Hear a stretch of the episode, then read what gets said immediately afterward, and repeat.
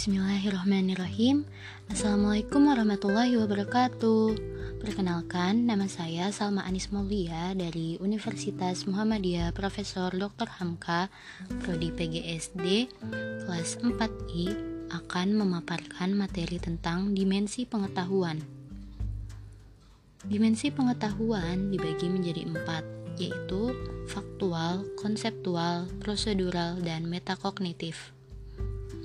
Faktual merupakan pengetahuan tentang fakta-fakta yang detail, spesifik, dan elementer. Fakta sendiri merupakan segala hal yang mampu diindra dengan panca indera.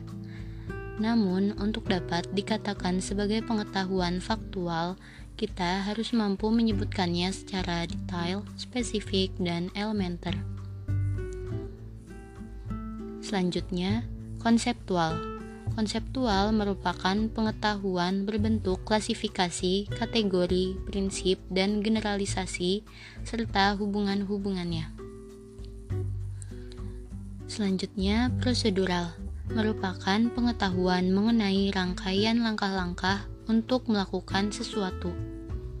Dan terakhir, metakognitif merupakan pengetahuan mengenai kesadaran akan tanggung jawab yang dimiliki seseorang dari pengetahuan dan pemikiran mereka sehingga dapat bertindak dalam kewaspadaan.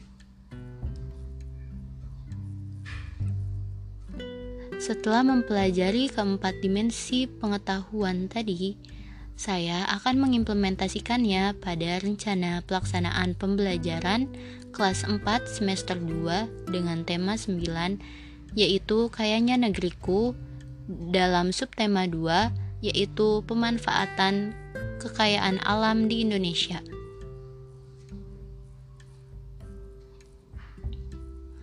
Bangsa Indonesia adalah bangsa yang dikaruniai sumber daya alam yang sangat banyak dan beragam. Sumber daya alam Indonesia tersebar dari Sabang sampai Merauke. Setiap daerah memiliki ciri khas sumber daya alamnya masing-masing. Sumber daya alam dapat dibedakan menjadi dua, yaitu sumber daya alam yang dapat diperbarui dan sumber daya alam yang tidak dapat diperbarui. Apa itu sumber daya alam yang dapat diperbarui? Jadi, sumber daya alam yang dapat diperbarui merupakan sumber daya alam yang dapat dihasilkan kembali meskipun kita telah menggunakannya. Sumber daya alam ini tidak akan habis jika kita dapat mengelolanya dengan baik. Contohnya yaitu hasil pertanian, perkebunan, peternakan, dan perikanan. Adapun sumber daya alam yang tidak dapat diperbarui merupakan sumber daya alam yang tidak dapat dihasilkan lagi setelah kita menggunakannya. Sumber daya alam ini sangat terbatas jumlahnya dan tidak dapat diperbarui lagi.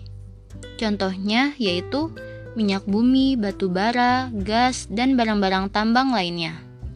Jadi, kita harus mengelolanya dan menggunakannya dengan bijak.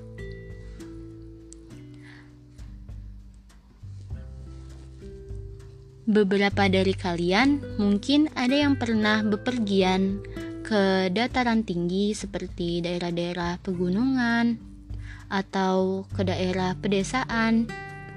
Mungkin ada juga yang pernah bepergian ke pesisir pantai atau ke daerah perkebunan kopi dan lainnya. Kegiatan ekonomi masyarakat sangatlah tergantung kepada sumber daya alam yang dimiliki daerahnya, seperti yang kalian pernah lihat saat berwisata ke daerah-daerah yang memiliki kenampakan alam yang berbeda.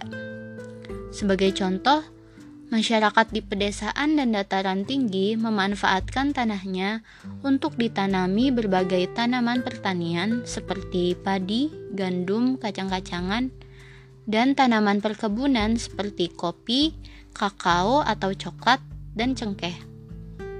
Sebaliknya, di masyarakat daerah pesisir pantai, Sebagian besar kegiatan ekonominya mengandalkan hasil perikanan dan juga wisata bahari seperti di Raja Ampat Papua dan Bunaken Sulawesi Utara.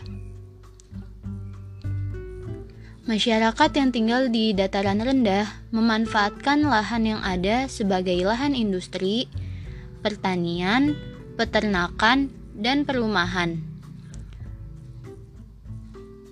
Adapun masyarakat yang tinggal di sekitar sungai memanfaatkan sungai sebagai sumber pengairan bagi pertanian dan ada pula yang mendirikan pasar terapung yang interaksi jual belinya dilakukan di atas perahu seperti di Sungai Barito, Banjarmasin. Sumber daya alam khususnya yang tidak dapat diperbaharui lama-kelamaan semakin berkurang dan akhirnya akan habis oleh karena itu, kita harus melestarikannya. Usaha pelestarian sumber daya alam merupakan kewajiban kita sebagai anggota masyarakat. Lalu, bagaimana dan apa saja cara yang dapat kita lakukan untuk melestarikannya? Pertama, kita dapat mengurangi kegiatan yang banyak menghabiskan sumber daya alam. Selanjutnya, kita juga dapat memanfaatkan teknologi dan peralatan yang ramah lingkungan. Selain itu, juga dapat menjaga dan melestarikan alam untuk menjaga ketersediaan sumber daya alam. Contohnya dengan melakukan reboisasi untuk menjaga ketersediaan sumber daya alam terutama air dan menggunakan energi-energi alternatif lainnya. Semoga materi ini dapat mudah dipahami dan kita semua dapat memanfaatkan, mengelola, dan melestarikan sumber daya alam dengan baik. Terima kasih sudah mendengarkan. Wassalamualaikum warahmatullahi wabarakatuh. See you in next podcast.